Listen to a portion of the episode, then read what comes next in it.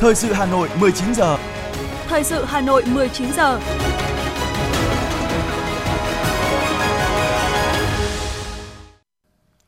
Thanh Hiền và Lê Thông xin được đồng hành cùng quý thính giả trong chương trình thời sự tối nay, thứ năm ngày mười lăm tháng chín năm hai nghìn không trăm hai mươi hai. Những nội dung chính sẽ được đề cập đến trong chương trình. Thủ tướng Chính phủ Phạm Minh Chính chủ trì hội nghị trực tuyến toàn quốc chuyên đề đẩy mạnh cải cách thủ tục hành chính.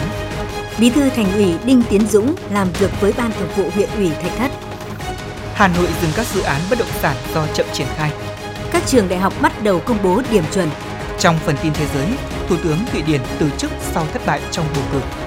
Venezuela tuyên bố sẵn sàng cung cấp dầu khí cho thị trường toàn cầu. Sau đây là nội dung chi tiết sẽ có trong chương trình. Thưa quý vị và các bạn, chủ trì và phát biểu chỉ đạo tại hội nghị trực tuyến toàn quốc chuyên đề về đẩy mạnh cải cách thủ tục hành chính và hiện đại hóa phương thức chỉ đạo điều hành phục vụ người dân, doanh nghiệp với các địa phương.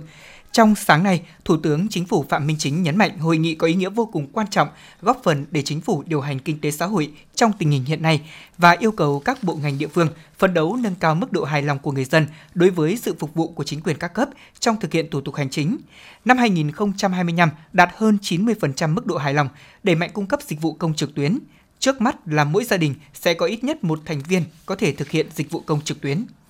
Đồng tình với các báo cáo và ý kiến, Thủ tướng Chính phủ Phạm Minh Chính ghi nhận, biểu dương, nỗ lực, kết quả mà các cấp các ngành đạt được trong cải cách thủ tục hành chính, hiện đại hóa phương thức chỉ đạo điều hành.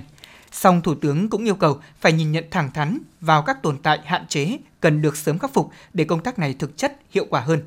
Về định hướng trong thời gian tới, Thủ tướng nhấn mạnh một số quan điểm chỉ đạo. Theo đó, cần có cách tư duy, phương pháp đổi mới, quyết liệt mạnh mẽ hơn với các cấp lãnh đạo, đặc biệt là cấp trực tiếp tiếp xúc và làm việc với người dân và doanh nghiệp. Phát huy tinh thần chủ động, tính sáng tạo, cương quyết loại bỏ lợi ích cục bộ, huy động mọi nguồn lực, sự tham gia xây dựng và phát triển của cả hệ thống chính trị và cộng đồng doanh nghiệp người dân. Với phương châm lấy người dân, doanh nghiệp là trung tâm, là chủ thể và là mục tiêu động lực và lấy sự hài lòng của người dân và doanh nghiệp để đánh giá hiệu quả thực hiện. Thủ tướng Chính phủ yêu cầu các bộ ngành địa phương phấn đấu nâng cao mức độ hài lòng của người dân đối với sự phục vụ của chính quyền các cấp trong thực hiện thủ tục hành chính, trong đó đến năm hai nghìn không trăm hai mươi ba đạt trên tám mươi phần trăm, năm hai nghìn không trăm hai mươi lăm đạt trên chín mươi phần trăm mức độ hài lòng và đến cuối năm hai nghìn không trăm hai mươi ba tỷ lệ người dân sử dụng dịch vụ công trực tuyến phải đạt năm mươi phần trăm, tỷ lệ giải quyết đúng hạn tại trung tâm phục vụ hành chính công phải đạt trên chín mươi phần trăm. Thủ tướng nhấn mạnh, về lâu dài, chúng ta phải giúp người dân doanh nghiệp thay đổi nhận thức, thói quen, hành vi, thực hiện các dịch vụ hành chính công từ trực tiếp sang trực tuyến. Phấn đấu đến giữa năm hai nghìn không trăm hai mươi ba, có năm bộ ngành và mười địa phương hoàn thành xây dựng bộ chỉ số điều hành, đưa vào hoạt động và tích hợp thông tin dữ liệu với Trung tâm Thông tin Chỉ đạo Điều hành của Chính phủ, Thủ tướng Chính phủ. Tiếp tục chương trình phiên họp thứ mười lăm sáng nay, Ủy ban Thường vụ Quốc hội cho ý kiến về các báo cáo công tác năm hai nghìn không trăm hai mươi hai của Tòa án Nhân dân tối cao, Viện Kiểm sát Nhân dân tối cao, báo cáo của Chính phủ về công tác đấu tranh phòng chống tội phạm và vi phạm pháp luật. Phó Chủ tịch Quốc hội Nguyễn Khắc Định điều hành nội dung phiên họp. Tại phiên họp, Ủy ban Tư pháp đã trình bày thẩm tra các báo cáo. Ủy ban Thường vụ Quốc hội đã tập trung thảo luận về công tác đấu tranh phòng chống tội phạm và vi phạm pháp luật. Các ý kiến cho rằng công tác này đã đạt được nhiều kết quả tích cực và đạt được nhiều chỉ tiêu của Quốc hội giao. Tuy nhiên, kết quả phát hiện và xử lý vi phạm pháp luật và tội phạm trên một số lĩnh vực còn chưa tương xứng với tình hình thực tế. Tỷ lệ giải quyết tố giác, tin báo tội phạm là tám mươi mốt phẩy mười tám phần trăm, chưa đạt chỉ tiêu của Quốc hội giao. Việc áp dụng biện pháp ngăn chặn bắt, tạm giữ, tạm giam vẫn còn vi phạm, vẫn còn các trường hợp khởi tố oan. Sáng nay, Thường trực Thành ủy làm việc với Ban Thường vụ Huyện ủy Thạch Thất về tình hình kết quả công tác xây dựng Đảng và hệ thống chính trị, phát triển kinh tế xã hội, bảo đảm quốc phòng an ninh năm hai nghìn không trăm hai mươi mốt, tám tháng năm hai nghìn không trăm hai mươi hai, phương hướng nhiệm vụ trong thời gian tới. Đồng chí Đinh Tiến Dũng, Ủy viên Bộ Chính trị, Bí thư Thành ủy, Trưởng đoàn đại biểu Quốc hội thành phố Hà Nội và đồng chí Nguyễn Thị Tuyến, Ủy viên Trung ương Đảng, Phó Bí thư Thường trực Thành ủy chủ trì buổi làm việc. Thạch Thất được đánh giá là địa bàn có vị trí địa lý thuận lợi, nhiều tiềm năng để phát triển, nhất là làng nghề truyền thống và khu công nghệ cao Hòa Lạc. Triển khai nhiệm vụ chính trị trong bối cảnh gặp nhiều khó khăn thách thức, cấp ủy Đảng, chính quyền địa phương bám sát chỉ đạo của thành phố, triển khai hiệu quả công tác phòng chống dịch và phục hồi thúc đẩy kinh tế xã hội.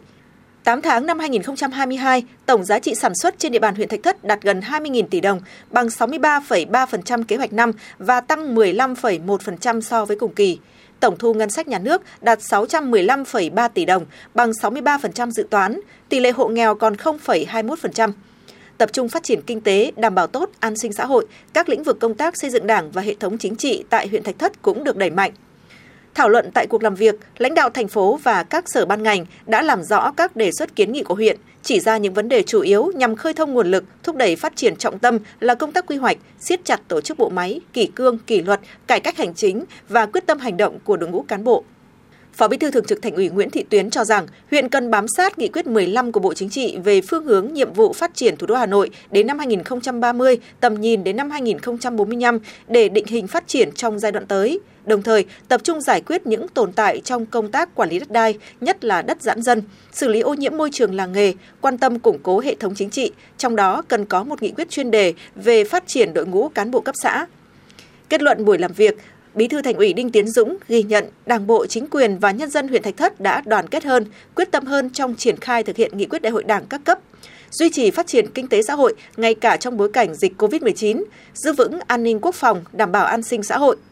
Lưu ý huyện còn không ít hạn chế tồn tại, Bí thư Thành ủy chỉ đạo Ban Thường vụ huyện ủy phải nêu cao tinh thần trách nhiệm, tập trung khắc phục bằng được trong thời gian tới. Bên cạnh đó, cần học hỏi kinh nghiệm của các địa phương khác để giải quyết những vấn đề đặt ra.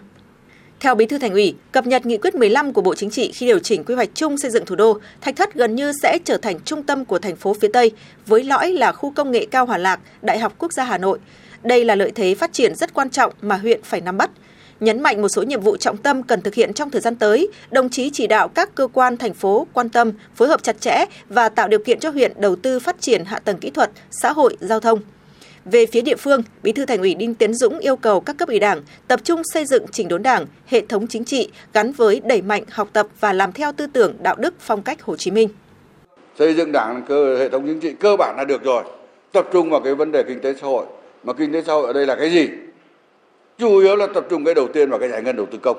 Nó vừa tạo động lực trước mắt, vừa tạo động lực lâu dài, vừa tạo nguồn thu trước mắt, vừa tạo nguồn thu lâu dài. Bởi vì mình làm được, mình tiêu ra được thì nó ra sản phẩm, nó ra chương trình, nó ra dự án. Thì nhân dân là sớm được thụ hưởng, đặc biệt là các huyện là toàn những công trình nó liên quan đến dân sinh là nhiều thôi. Vừa cái này giải quyết cái cuộc sống trước mắt, thúc đẩy trước mắt, nhưng có những dự án công trình thúc đẩy cái phát triển lâu dài, gắn với nó là phát triển bền vững. Đề nghị Đảng bộ huyện tiếp tục phát huy tinh thần đoàn kết, quyết liệt, chủ động sáng tạo, khơi dậy ý chí khát vọng phát triển. Điểm này là quan trọng. Nãy các đồng chí phát biểu là đều nói là bước đầu là có rồi đấy, ghi nhận rồi đấy.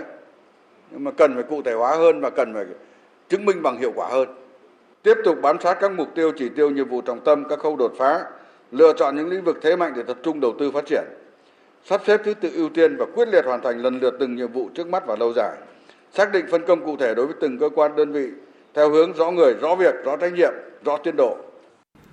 Bí thư Thành ủy Đinh Tiến Dũng chỉ đạo huyện ủy Thạch Thất tiếp tục sắp xếp tổ chức bộ máy tinh gọn, hoạt động hiệu lực hiệu quả, tập trung đào tạo, bồi dưỡng cán bộ, sâu sát cơ sở, nắm chắc tình hình, không để xảy ra cục bộ địa phương mất đoàn kết nội bộ. Cùng với tập trung chỉ đạo phát triển kinh tế, huyện cũng cần quan tâm đến các vấn đề xã hội, đầu tư xây dựng các thiết chế văn hóa, trùng tu tôn tạo di tích lịch sử văn hóa trên địa bàn. Mặc dù các nhiệm vụ thời gian tới đặt ra nặng nề, tiến độ đòi hỏi khẩn trương, nhưng Bí thư Thành ủy tin tưởng Đảng bộ, chính quyền và nhân dân Thạch Thất sẽ phát huy tinh thần đoàn kết, sáng tạo, đồng sức, đồng lòng trong triển khai các nhiệm vụ chính trị, góp phần cùng thành phố thực hiện thắng lợi nghị quyết Đại hội mười ba của Đảng và Đại hội mười bảy Đảng bộ thành phố.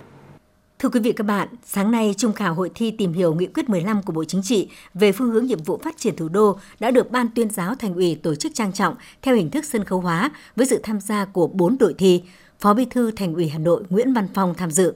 bốn đội thi gồm mười sáu thí sinh xuất sắc được lựa chọn từ hơn một triệu thí sinh đăng ký và tham gia thi vòng sơ khảo trên nền tảng trực tuyến.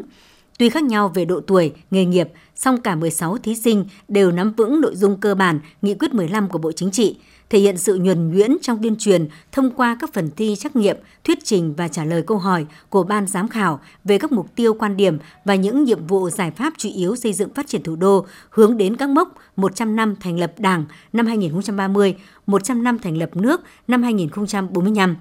đánh giá cao cách làm sáng tạo của Ban Tuyên giáo trong đổi mới phương thức học tập, quán triệt nghị quyết của Đảng, Phó Bí thư Thành ủy Nguyễn Văn Phong khẳng định con số hơn một triệu người đăng ký và tham gia thi vòng sơ khảo và phần thi xuất sắc của bốn đội tại Trung khảo Hội thi Tìm hiểu đã góp phần quan trọng đưa nghị quyết mười lăm của Bộ Chính trị thấm sâu vào đời sống xã hội. Sáng nay, Hội Bảo trợ người khuyết tật và trẻ mồ côi thành phố Hà Nội đã tổ chức đại hội lần thứ bảy, nhiệm kỳ hai nghìn không trăm hai mươi hai đến hai nghìn không trăm hai mươi bảy. Nguyên Phó Chủ tịch nước, Chủ tịch Hội Khuyến học Việt Nam Nguyễn Thị Doan, Ủy viên Ban Thường vụ Thành ủy, Chủ tịch Ủy ban Mặt trận Tổ quốc Việt Nam thành phố Hà Nội Nguyễn Lan Hương tham dự đại hội. Nhiệm kỳ vừa qua, từ nguồn quỹ vận động trên ba mươi sáu tỷ đồng, Hội Bảo trợ đã trợ giúp và hỗ trợ hơn mười bảy nghìn người khuyết tật, trẻ mồ côi cùng các đối tượng khó khăn, yếu thế khác về y tế, giáo dục, phương tiện đi lại, học nghề, tìm việc làm, tạo sinh kế, cải thiện cuộc sống. Phát biểu chỉ đạo đại hội, Chủ tịch Mặt trận Tổ quốc thành phố Nguyễn Lan Hương biểu dương và nhấn mạnh yêu cầu trong nhiệm kỳ tới, hội cần tiếp tục đổi mới về nội dung và phương thức hoạt động, chủ động nắm bắt đời sống, hoàn cảnh của người khuyết tật, trẻ mồ côi để xây dựng kế hoạch vận động trợ giúp hiệu quả và kịp thời.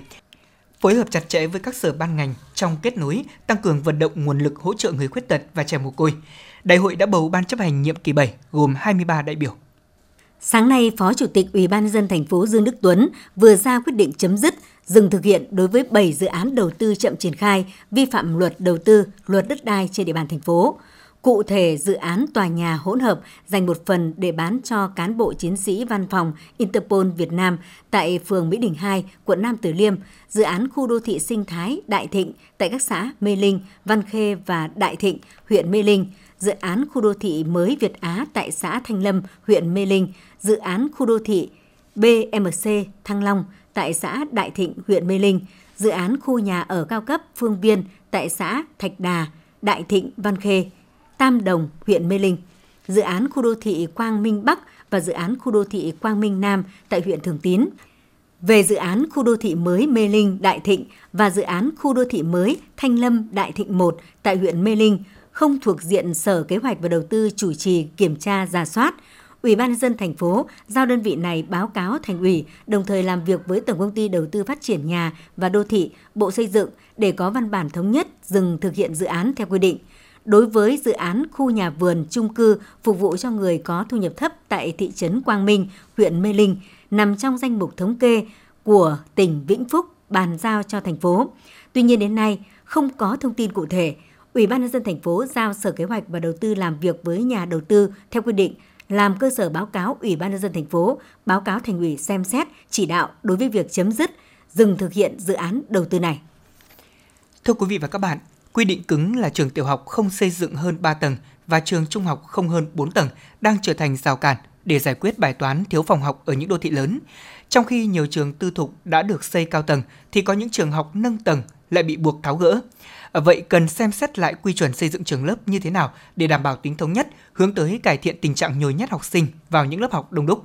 Mặt khác, khi điều chỉnh, cần có những giải pháp như thế nào để thực hiện đúng các quy chuẩn về xây dựng cũng như đảm bảo việc tổ chức dạy và học được an toàn.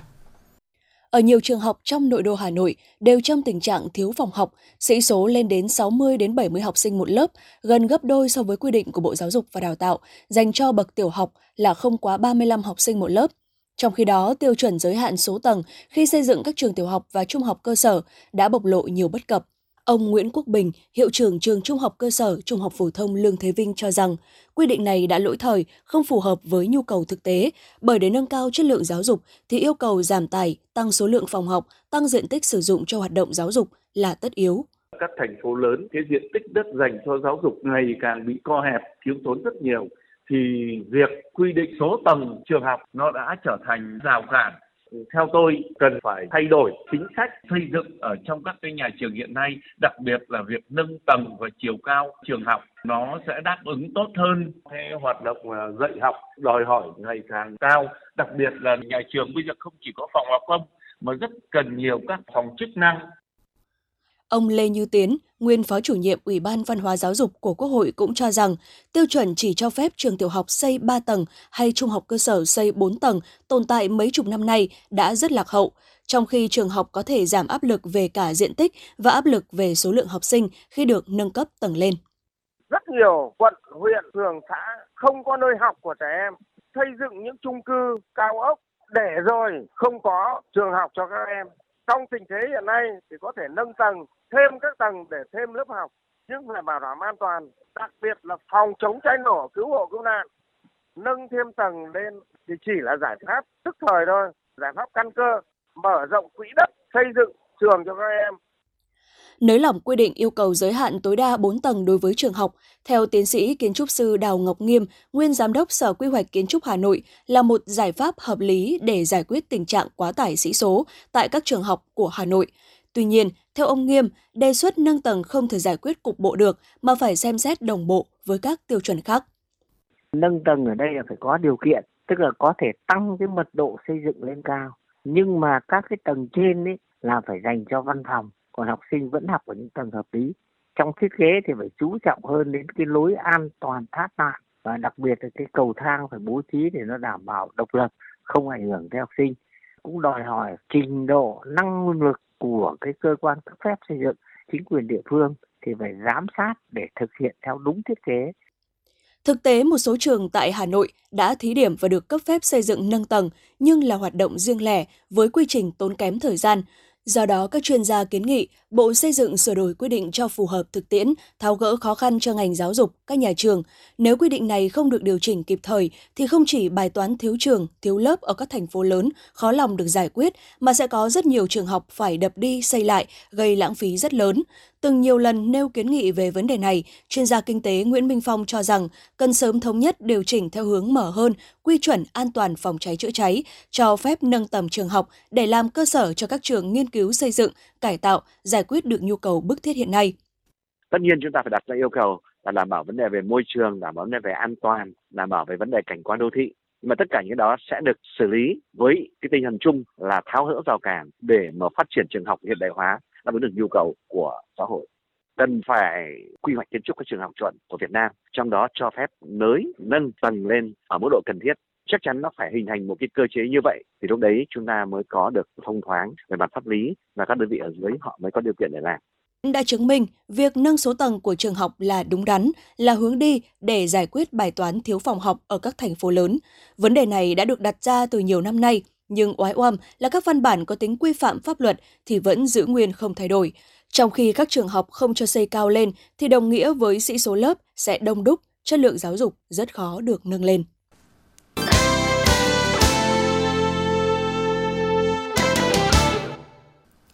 Chương trình xin được tiếp nối với một số thông tin kinh tế. Hôm nay, Cục Thuế thành phố Hà Nội tổ chức hội nghị tuyên dương người nộp thuế thực hiện tốt chính sách pháp luật thuế năm hai không hai mốt. Phó Chủ tịch Ủy ban nhân dân thành phố Hà Nội Hà Minh Hải tới dự.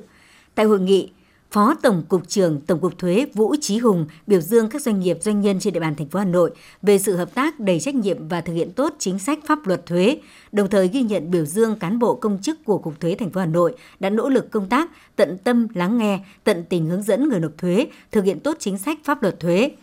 Ngành thuế mong muốn các doanh nghiệp, doanh nhân phát huy những thành tích đã đạt được, tiếp tục thực hiện tốt chính sách pháp luật thuế, đồng hành với cơ quan thuế thực hiện tốt chính sách pháp luật thuế, tiếp tục duy trì và phát triển hoạt động sản xuất kinh doanh, nộp thuế kịp thời vào ngân sách nhà nước, có nhiều hơn những kiến nghị xác đáng, phù hợp để nhà nước xem xét ban hành, sửa đổi, bổ sung cơ chế, chính sách về thuế, tạo điều kiện cho phát triển sản xuất kinh doanh. Sáng nay, Ủy ban nhân dân quận Ba Đình tổ chức gắn biển nhận diện cho các cơ sở sản xuất kinh doanh thực phẩm tại chợ Long Biên đáp ứng điều kiện về an toàn thực phẩm theo đề án quản lý các cơ sở sản xuất kinh doanh thực phẩm trong chợ trên địa bàn thành phố giai đoạn hai nghìn không trăm hai mươi hai đến hai nghìn không trăm hai mươi lăm.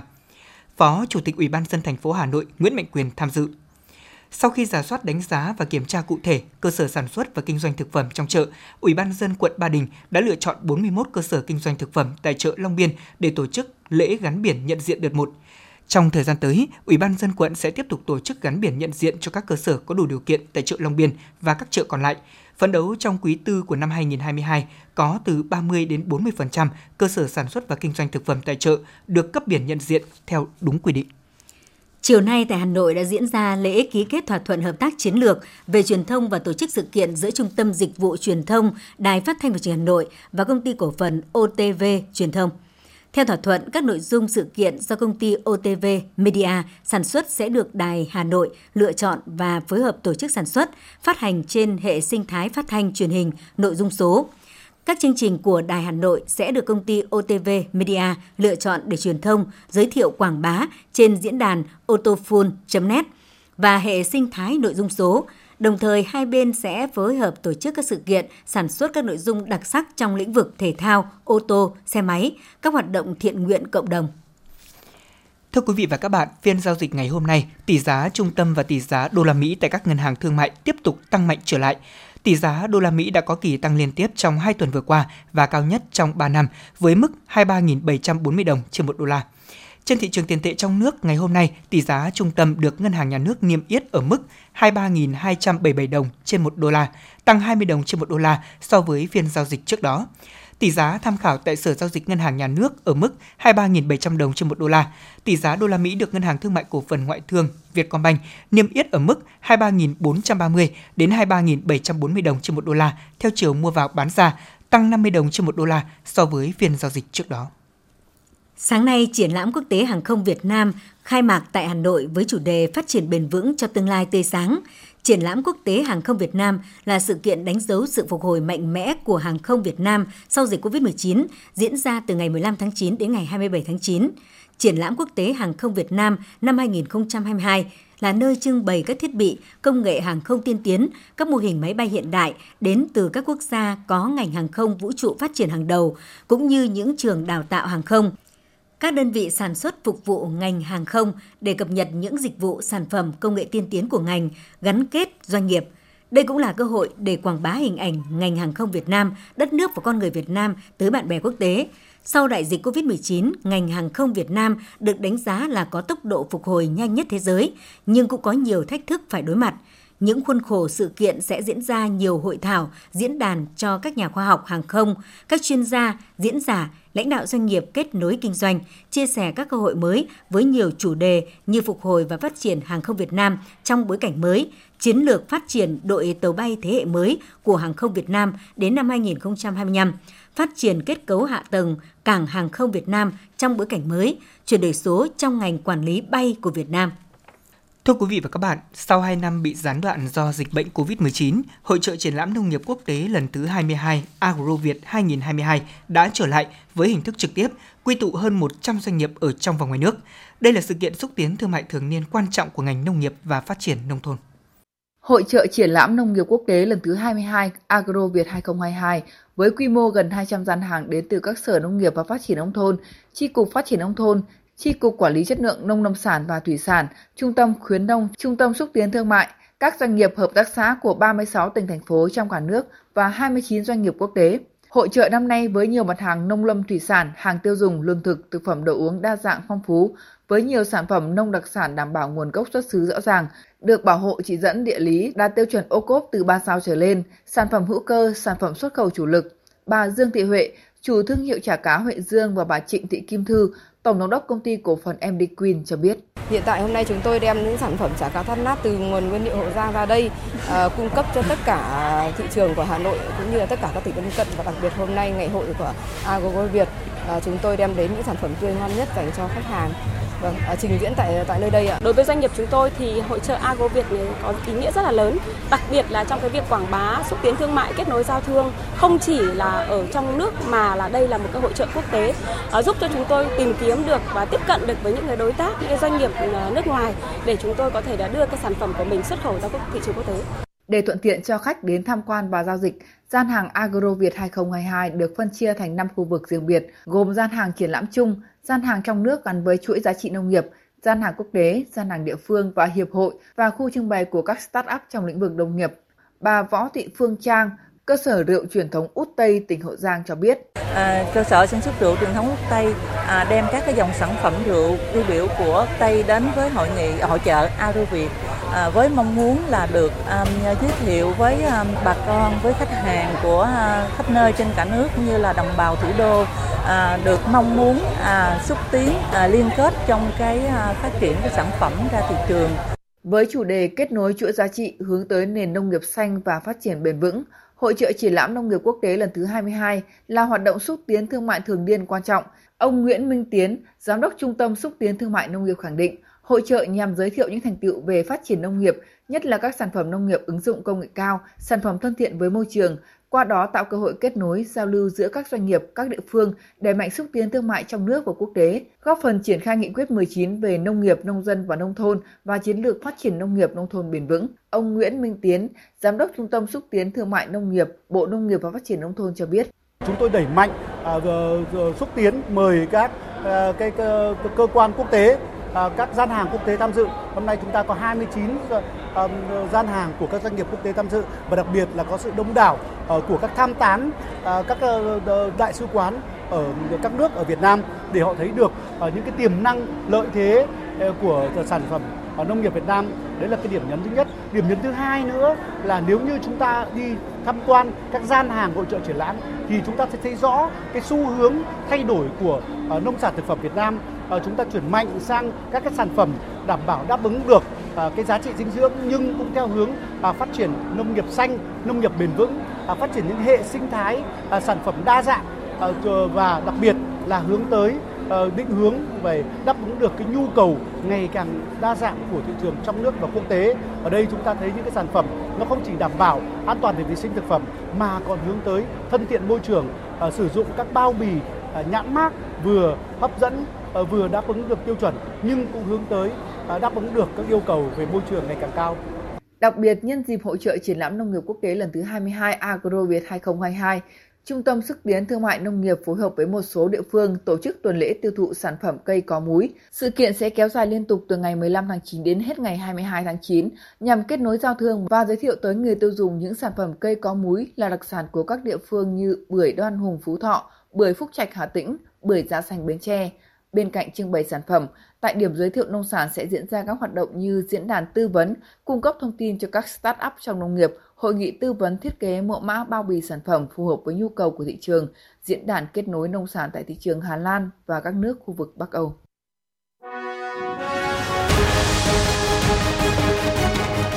Thời sự Hà Nội, nhanh, chính xác, tương tác cao. Thời sự Hà Nội, nhanh, chính xác, tương tác cao.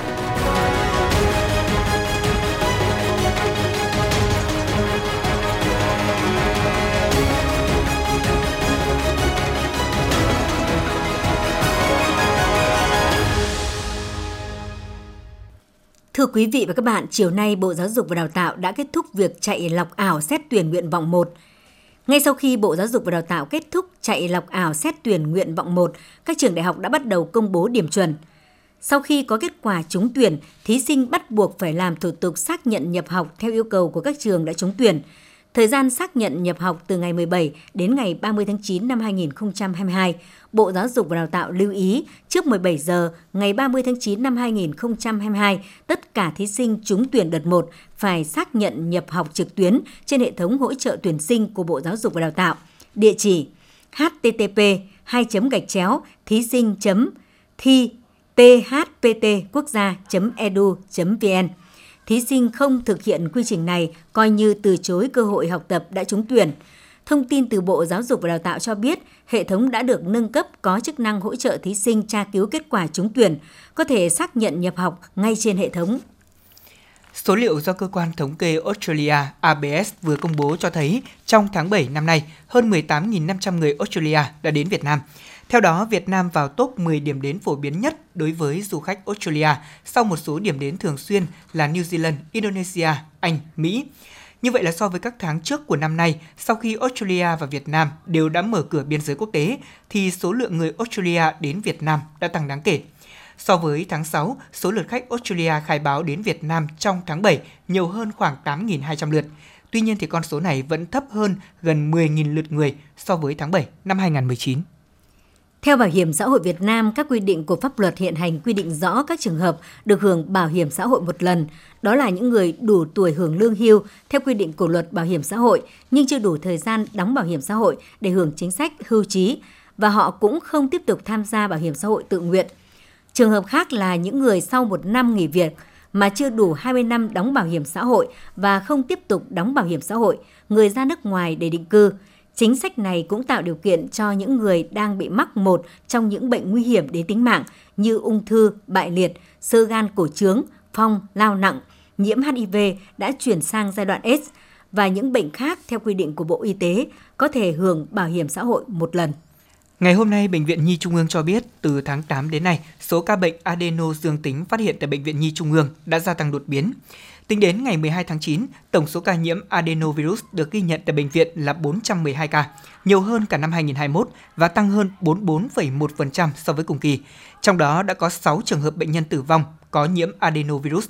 Chỉ tính riêng trong tuần từ ngày mùng năm tháng chín đến ngày mười một tháng chín, bệnh viện cũng đã ghi nhận một trăm năm mươi mốt trường hợp dương tính với adenovirus, tăng gần hai phẩy hai lần so với tuần trước đó.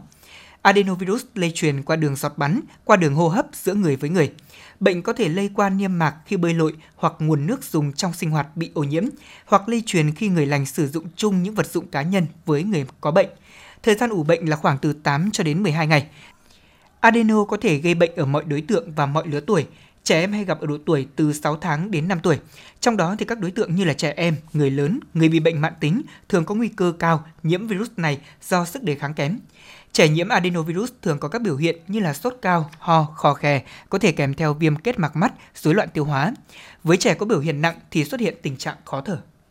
Thưa quý vị các bạn, Tháng Hành động vì người cao tuổi Việt Nam năm hai nghìn không trăm hai mươi hai có chủ đề Chung tay chăm sóc người cao tuổi nghèo, người cao tuổi có hoàn cảnh khó khăn, dự kiến được tổ chức tại tỉnh Hưng Yên vào ngày mùng một tháng mười tới đây. Trung ương Hội người cao tuổi Việt Nam sẽ tổ chức lễ hưởng ứng Tháng Hành động vì người cao tuổi Việt Nam năm hai nghìn không trăm hai mươi hai với sự tham gia của hơn sáu trăm đại biểu. Thông tin trên được Phó Chủ tịch Trung ương Hội người cao tuổi Việt Nam Trương Xuân Cừ đưa ra tại cuộc gặp mặt báo chí tuyên truyền Ngày Quốc tế Người cao tuổi mùng một tháng mười và Tháng Hành động vì người cao tuổi Việt Nam năm hai nghìn không trăm hai mươi hai, phản ánh của phóng viên Như Hòa. Theo Phó Chủ tịch Trung ương Hội người cao tuổi Việt Nam Trương Xuân Cừ cho biết, Tháng Hành động vì người cao tuổi Việt Nam diễn ra vào tháng mười hàng năm, bắt đầu từ năm hai nghìn không trăm mười lăm. Trong Tháng Hành động vì người cao tuổi Việt Nam sẽ diễn ra nhiều hoạt động thiết thực hướng tới người cao tuổi như tổ chức thăm, tặng quà và động viên giúp đỡ người cao tuổi có hoàn cảnh khó khăn, vận động xã hội cùng chung tay chăm sóc sức khỏe người cao tuổi, lập sổ theo dõi sức khỏe ban đầu, khám sức khỏe định kỳ, giúp đỡ người cao tuổi có thẻ bảo hiểm y tế, vận động các nguồn lực phát triển và duy trì hoạt động của các câu lạc bộ phù hợp với người cao tuổi, tổ chức các hoạt động thi đấu, giao lưu văn hóa, văn nghệ, thể dục thể thao người cao tuổi. Năm nay, Trung ương Hội người cao tuổi Việt Nam sẽ có các hoạt động vinh danh doanh nghiệp đã ủng hộ cho hoạt động chăm sóc người cao tuổi của hội từ đầu năm cho đến nay, tặng quà cho người cao tuổi tròn một trăm tuổi và người cao tuổi có hoàn cảnh khó khăn. Phó Chủ tịch Trung ương Hội người cao tuổi Việt Nam Trương Xuân Cừ cho biết thêm. Lễ phát động năm nay là rất có ý nghĩa và cái sự kiện thì đã báo cáo Thường trực Ban Bí thư là trước ngày mùng một tháng mười sẽ có hai đoàn của Bộ Chính trị để thăm các cụ rất cao tuổi là trên một trăm tuổi mà có đóng góp, có uy tín đối với cộng đồng tại Hà Nội và Thành phố Hồ Chí Minh. Hiện nay, Việt Nam có gần mười hai triệu người cao tuổi, trong đó có khoảng mười triệu người là hội viên Hội người cao tuổi Việt Nam. Trong những năm qua, Đảng và Nhà nước đã có nhiều chính sách và chế độ nhằm chăm sóc và phát huy vai trò của người cao tuổi. Trong đó, ngày hai mươi mốt tháng mười hai năm hai nghìn không trăm hai mươi mốt, Thủ tướng Chính phủ đã ban hành quyết định số hai nghìn một trăm năm mươi sáu trên hai nghìn không trăm hai mươi mốt quy đê tê tê giê phê duyệt chương trình hành động quốc gia về người cao tuổi giai đoạn hai nghìn không trăm hai mươi mốt đến hai nghìn không trăm ba mươi. Đã có hơn ba phẩy ba triệu người cao tuổi đang được hưởng chế độ bảo hiểm xã hội, hơn chín trăm nghìn người cao tuổi đang hưởng chế độ người cao tuổi, gần một phẩy chín triệu người cao tuổi hưởng trợ cấp bảo hiểm xã hội hàng tháng. Hơn ba triệu người cao tuổi được lập hồ sơ theo dõi sức khỏe và gần bốn triệu người cao tuổi được khám sức khỏe định kỳ hàng năm. chín mươi sáu phần trăm người cao tuổi có thẻ bảo hiểm y tế. Trung ương Hội người cao tuổi Việt Nam cho biết, Tháng Hành động vì người cao tuổi Việt Nam năm nay tập trung tuyên truyền giáo dục và nâng cao nhận thức, ý thức trách nhiệm của các cấp, các ngành cùng với cộng đồng xã hội trong việc thực hiện luật người cao tuổi, chế độ chính sách có liên quan đến người cao tuổi, những thách thức của quá trình già hóa dân số, yêu cầu nhiệm vụ công tác chăm sóc và phát huy vai trò của người cao tuổi. Ông Nguyễn Xuân Lập, trưởng ban chăm sóc người cao tuổi, Trung ương Hội người cao tuổi Việt Nam cho biết. Trong những ngày qua, thì dưới tất cả sáu mươi ba tỉnh, thành phố, chúng tôi đều nhận được, tức là cái báo cáo của Ban đại diện Hội người cao tuổi các địa phương đã đang triển khai các hoạt động để hưởng ứng Tháng Hành động này bằng cái việc làm cụ thể trong từng lĩnh vực khác nhau. Ví dụ như lĩnh vực chăm sóc người cao tuổi thì tiếp tục, tức là đảm bảo về an sinh xã hội, một trăm phần trăm người cao tuổi được hưởng trợ cấp, trợ giúp theo quy định của Nghị định hai mươi, tức là về chính sách bảo trợ xã hội. Thứ hai là toàn bộ dịp Tết Nguyên đán vừa rồi Và trong ngày uh, truyền thống người cao tuổi thì nhiều người cao tuổi được chúc thọ, mừng thọ và được tặng quà. Trong thời gian tới, các cấp hội sẽ tập trung chỉ đạo tổ chức các hoạt động hưởng ứng tháng hành động vì người cao tuổi Việt Nam năm hai nghìn không trăm hai mươi hai với chủ đề chung tay chăm sóc người cao tuổi có hoàn cảnh đặc biệt khó khăn. Tổ chức thành công lễ phát động hưởng ứng tháng hành động vì người cao tuổi Việt Nam cấp trung ương tại tỉnh Hưng Yên. Tiếp tục vận động các tập đoàn kinh tế, tổ chức và cá nhân cùng người dân tiếp tục chung tay tạo nguồn lực để chăm sóc cho người cao tuổi có hoàn cảnh khó khăn cùng những trường hợp người cao tuổi có hoàn cảnh đặc biệt. Bên cạnh đó, chú trọng chăm lo đến đời sống vật chất và tinh thần cho người cao tuổi.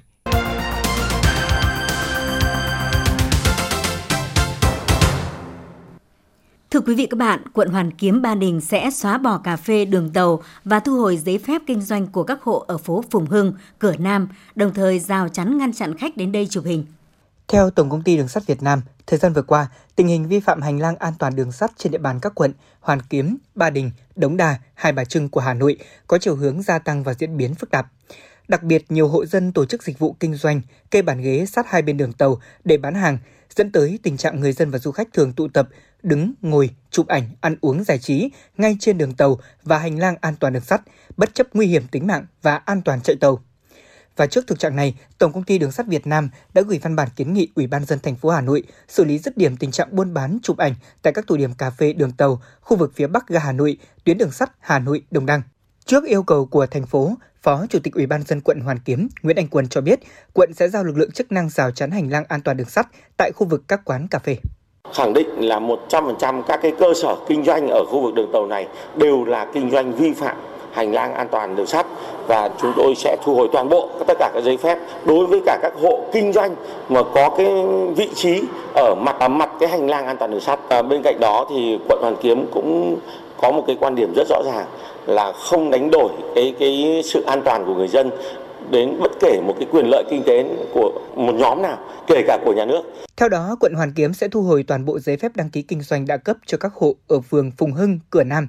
Tại quận Ba Đình, ngay trong ngày hôm nay, mười lăm tháng chín, các chủ quán cà phê trên địa bàn phường Điện Biên đã được yêu cầu viết cam kết không mở quán ở gần đường tàu. Bày tỏ quan điểm về vấn đề này, bà Lê Hải Yến, chủ quán cà phê Yến tại quận Hoàn Kiếm cho biết. Với là những hộ kinh doanh thì đương nhiên muốn là chính quyền tạo điều kiện cho các hộ gia đình kinh doanh thôi, còn cái vấn đề đóng hay không đóng đấy là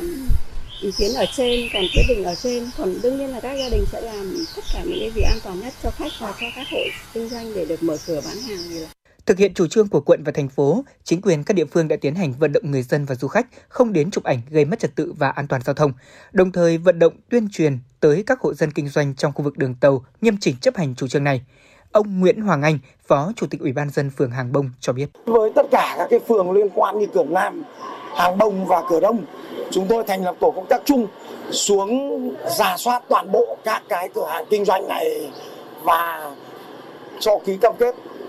và yêu cầu cho ngừng kinh doanh. Trong cái quá trình đợi cái việc phối hợp giải quyết giữa giữa Bộ Giao thông Vận tải với Ủy ban nhân dân thành phố Hà Nội thì chúng tôi sẽ thực hiện đúng ý kiến chỉ đạo của quận là giải quyết dứt điểm trật tự đô, đô thị ở Tràng Năm, Trần Phú. Đấy, yêu cầu bà con dừng tạm thời cái việc kinh doanh ở đường tàu, không chụp ảnh check in ở đây vì nó liên quan đến hành lang an toàn đường sắt và cái an toàn tham gia giao thông với người đi bộ.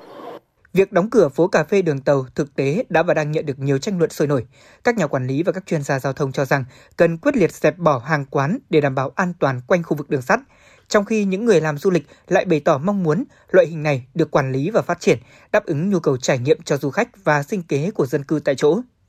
Hy vọng các cơ quan chức năng sẽ sớm có những quyết sách hợp lý để đảm bảo dân sinh cũng như an toàn tại các khu vực đường tàu.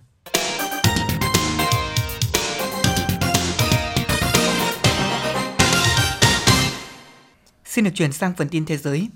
Thưa quý vị và các bạn, Tổng thống Vladimir Putin và Chủ tịch Tập Cận Bình sẽ thảo luận sâu về cuộc xung đột Ukraine cũng như vấn đề Đài Loan-Trung Quốc trong cuộc gặp song phương tại Uzbekistan vào cuối tuần này. Đài a tê của Nga cho biết thông tin trên do ông Yuri Usakov, cố vấn của Tổng thống Putin, hé lộ vào ngày hôm qua. Theo đó, thì hai nhà lãnh đạo Nga và Trung Quốc sẽ có cuộc hội đàm bên lề hội nghị thượng đỉnh của Tổ chức Hợp tác Thượng Hải ét xê o diễn ra tại thành phố Samarkand của Uzbekistan vào ngày hôm nay.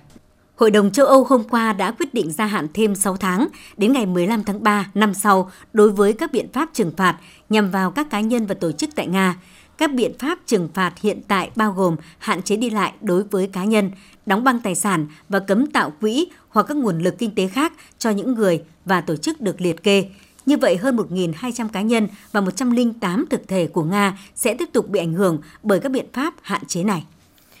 Ngày hôm qua, Thủ tướng Thụy Điển Malena Andersson tuyên bố từ chức sau khi thất bại trong cuộc bầu cử quốc hội vào cuối tuần vừa qua. Kết quả kiểm phiếu chín mươi chín phần trăm đơn vị bầu cử tại nước này cho thấy khối đối lập gồm có bốn đảng cánh hữu và cực hữu là Đảng Ôn Hòa, Đảng Dân Chủ Thụy Điển, Dân Chủ Cơ Đốc Giáo và Đảng Tự Do đã giành được một trăm bảy mươi sáu trong tổng số ba trăm bốn mươi chín ghế tại Quốc hội, trong khi phe trung tả của Thủ tướng Andersson được một trăm bảy mươi ba ghế. Cuộc bầu cử đã đánh dấu một bước ngoặt trên chính trường của Thụy Điển khi mở đường cho một chính phủ đầu tiên do cánh hữu lãnh đạo tại quốc gia Bắc Âu này. Các quan chức an ninh Armenia công bố một lệnh ngừng bắn với Azerbaijan sau hai ngày giao tranh gần khu vực tranh chấp Nagorno-Karabakh. Trong bài phát biểu được phát sóng trên truyền hình, thư ký Hội đồng An ninh Armenia cho hay lệnh ngừng bắn có hiệu lực từ hai mươi giờ ngày mười bốn tháng chín giờ địa phương, tức hai mươi ba giờ ngày mười bốn tháng chín theo giờ Hà Nội. Thỏa thuận mới nhất này được đưa ra sau khi thỏa thuận trước đó do phía Nga làm trung gian đã đổ vỡ. Ngày hôm qua, đại diện cấp cao phụ trách an ninh và đối ngoại của Liên minh châu Âu Josep Borrell cho biết các cuộc đàm phán nhằm khôi phục kế hoạch hành động chung toàn diện hay còn gọi là thỏa thuận hạt nhân Iran ký vào năm hai nghìn không trăm mười lăm đang trong tình trạng bế tắc. Trong diễn biến liên quan cùng ngày, Tổng thư ký Liên Hợp Quốc Antonio Guterres đã kêu gọi Iran tiến hành đối thoại nghiêm túc về vai trò của i a e a trong các cuộc đàm phán hạt nhân hiện nay. Ông Guterres cũng khẳng định tính độc lập của i a e a đó là hiển nhiên và cần phải được duy trì. Thượng viện Mỹ đã thông qua dự luật sẽ dẫn đến việc tăng cường đáng kể hỗ trợ quân sự của Mỹ dành cho Đài Loan, Trung Quốc, bao gồm điều khoản về hỗ trợ an ninh bổ sung trị giá hàng tỷ đô la. Ủy ban đối ngoại Thượng viện Mỹ thông qua đạo luật chính sách Đài Loan năm hai nghìn không trăm hai mươi hai với số phiếu mười bảy năm, bất chấp chính quyền của Tổng thống Joe Biden lo ngại dự luật có thể chọc giận Bắc Kinh hơn nữa. Tổng thống Venezuela Nicolas Maduro ngày hôm nay cho biết nước này sẵn sàng cung cấp dầu khí cho thị trường toàn cầu, vốn bị ảnh hưởng do cuộc xung đột giữa Nga và Ukraine. Ông này khẳng định ngành công nghiệp dầu khí của Venezuela đã phục hồi, cho dù sản lượng rơi xuống mức thấp kỷ lục sau nhiều năm thiếu hụt đầu tư và bảo trì. Báo Izvestia của Nga ngày hôm qua cho biết tập đoàn Samsung của Hàn Quốc dự kiến sẽ quay trở lại thị trường Nga trong năm nay. sáu tháng sau khi công ty đình chỉ hoạt động vận chuyển các lô hàng do căng thẳng Nga-Ukraine, nguồn tin cho biết Samsung sẽ nối lại việc cung cấp thiết bị cho các nhà bán lẻ và khởi động lại cửa hàng trực tuyến chính thức của công ty ở thị trường Nga. Người phát ngôn của Samsung đã từ chối bình luận về thông tin trên. Đài truyền hình a bê xê của Mỹ đã trích dẫn dữ liệu của Trung tâm Thống kê Giáo dục Quốc gia thuộc Bộ Giáo dục nước này cho biết trong mười năm vừa qua, nước này cũng phát hiện hơn hai mươi sáu nghìn học sinh mang súng tới trường. Cụ thể, theo nguồn tin này, tính trên toàn quốc thì cứ một trăm nghìn học sinh có sáu em mang súng tới trường học. Theo báo cáo của trang Newswire thực hiện, TikTok đang cung cấp thông tin sai lệch cho những người dùng tìm kiếm thông tin về chính trị, biến đổi khí hậu, đại dịch covid mười chín, xung đột tại Ukraine và nhiều vấn đề khác. Báo cáo chỉ ra rằng tính độc hại và các tuyên bố sai lệch là mối đe dọa nghiêm trọng trên TikTok, nền tảng phổ biến khi giới trẻ muốn tìm kiếm thông tin trực tuyến. Dự báo thời tiết vùng châu thổ sông Hồng và khu vực Hà Nội đêm mười lăm ngày mười sáu tháng chín. Vùng đồng bằng Bắc Bộ đêm không mưa, ngày có lúc có mưa rào, gió nhẹ, nhiệt độ từ hai mươi sáu đến ba mươi hai độ. Vùng núi Ba Vì Sơn Tây đêm không mưa, ngày có lúc có mưa rào và dông, gió nhẹ, nhiệt độ từ hai mươi sáu đến ba mươi mốt độ. Ngoại thành từ Phúc Thọ tới Hà Đông đêm không mưa, ngày có lúc có mưa rào và dông, gió nhẹ, nhiệt độ từ hai mươi bảy đến ba mươi hai độ. Phía Nam từ Thanh Oai Thường Tín đến Ứng Hòa đêm không mưa, ngày có lúc có mưa rào và dông, gió nhẹ, nhiệt độ từ hai mươi bảy đến ba mươi hai độ. Mê Linh Đông Anh Sóc Sơn đêm không mưa, ngày có lúc có mưa rào và dông, gió nhẹ, nhiệt độ từ hai mươi sáu đến ba mươi mốt độ. Trung tâm thành phố Hà Nội đêm không mưa, ngày có lúc có mưa rào và dông, gió nhẹ, nhiệt độ từ hai mươi bảy đến ba mươi hai độ. Quý vị và các bạn vừa nghe chương trình thời sự của Đài Phát thanh và Truyền hình Hà Nội, chỉ đạo nội dung Nguyễn Kim Khiêm, chỉ đạo sản xuất Nguyễn Tiến Dũng, tổ chức sản xuất Xuân Luyến, đạo diễn Kim Oanh, các phát thanh viên Thanh Hiền Lê Thông cùng kỹ thuật viên Quốc Hoàn thực hiện. Hẹn gặp lại quý vị và các bạn trong chương trình thời sự sau.